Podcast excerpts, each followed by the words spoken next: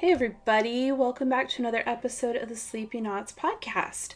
So, we're going to get right to it this week because this is a little bit longer of a story, but it's worth it. If you stick with me, it's worth it, I promise. What I want you to do is find a nice, quiet, comfy little space, lay down, curl up. It's cold, it's winter, so get a blanket, get a pillow, relax, take some deep breaths and get ready to lose yourself in this week's silly sleep story called Jensen Ackles Goes for a Run.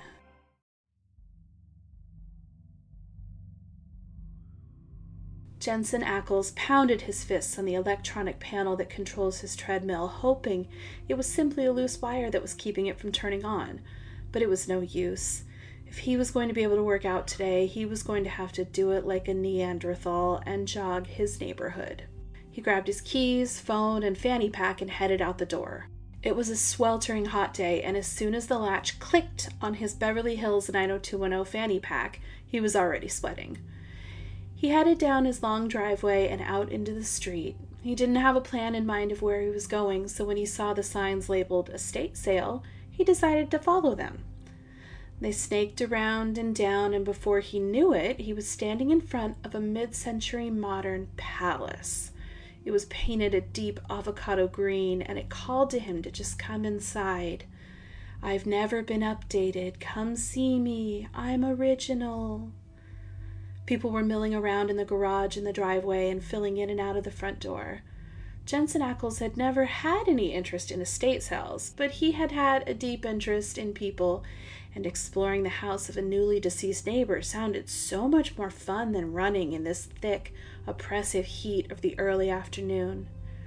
He glanced down and realized that he may be underdressed for such a sale in his vintage 80s running shorts that clung tightly to his groin, and his Tony the Tiger Frosted Flakes muscle tank and of course the fanny pack, but there was nothing he could do about it now. As he walked in the front door, he was greeted with the sweet smell of freon and mothballs.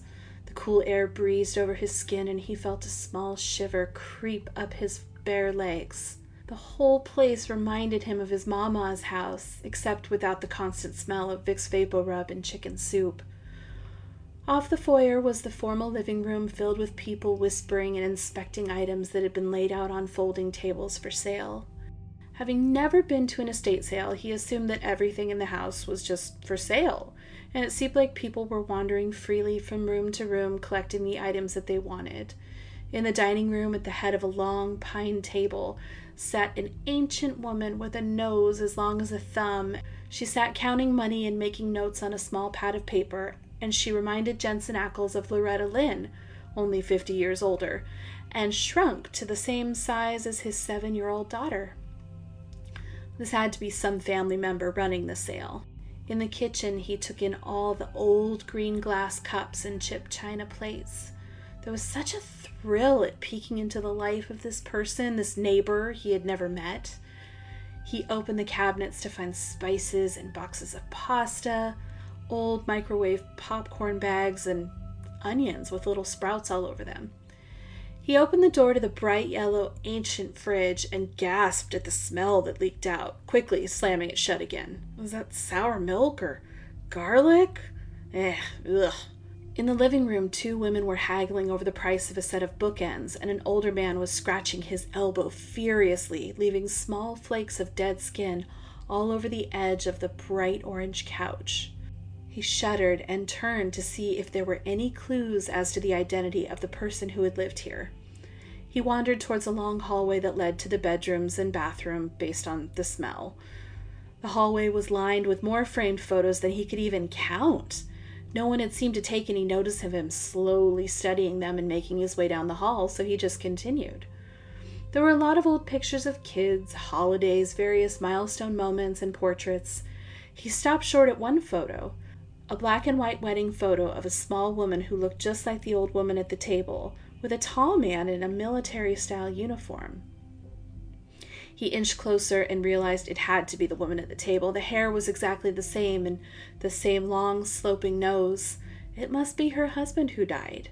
Oh, maybe now she had to go live with one of her kids or at a nursing home. What a sad thought. He pictured his own wife, old and stooped over, sitting at a table selling all their worldly possessions. He kept walking and saw there were more and more portraits of the husband. No longer in the military uniform, he was dressed in one portrait as maybe a doctor or a scientist, another, he looked more like a policeman. Maybe he'd been an actor and these were all his ancient headshots. Well, now this was really hitting too close to home. Would he hang stills of himself? on set as he aged out of being able to get work? Was he looking at his own future? He wandered to the end of the hall where a set of French doors were open into a master bedroom. More photos everywhere in a perfectly, meticulously made bed. There were more photos everywhere. The man dressed as a pilot, a soldier, but not a uniform he recognized, a scholar or scientist. Wait, no, that's definitely an SS. Was he an SS officer? If he was an actor, then that one was easily explained, though not one that Jensen Ackles would have chosen to display had it been his acting job. It's a bit tone deaf in these times, but you know, old people. Curiosity took over. He had to know the name of this man, this actor, who clearly had a large catalog of characters he'd played over what seemed to be a long career. He listened to see if anyone was coming, and when he was greeted with the quiet murmurs of people in the living room, he started opening the bedside tables. Maybe there would be a bill or something with his name on it, something that he could search IMDb and be able to say, hey, I was in this guy's house. I went to his estate sale. I saw his underpants drawer. I should get out of his underpants drawer. The only thing in the first drawer he opened were underpants, a jar of Vaseline, and a pair of socks. He quietly made his way around to the other side of the bed and the other table, and inside was an old ashtray with some stray pills. He turned, and behind him was an entire wall of mirrored sliding closet doors. He looked himself up and down and made a mental note that he looked fabulous in his fanny pack and his sweet ass shorts and as silently as possible he slid one of the doors back to reveal a closet stuffed with clothes. It was so stuffed that he was barely able to move anything. He spotted a small safe with the door open, just to the left of where he was standing, and bent down and bent down to see if he could solve this unfolding mystery. This was so exciting. This was the most exciting thing that had happened to him in, I don't know, weeks since that thing at Costco with the frozen peas. This is awesome. Just as he was starting to pull out stacks of paper, he heard a woman's ancient and papery voice filter down the hallway. I need to take my pills before I forget, Marjorie. The shuffling of house shoes was coming right at him, and he was stuck. Should he stand and let himself be caught snooping in things that were clearly not a part of the estate sale? Or should he duck into the closet and just wait for the old woman to take her pills and go back to the table? Then he could pretend when he came out and, like, from down the hallway that, oh, I just got lost. I thought this was part of the sale. A dry old lady cough made the decision for him, and he did a quick shoulder roll into the closet. Damn it, he thought. No one here to see one of my best ever shoulder rolls.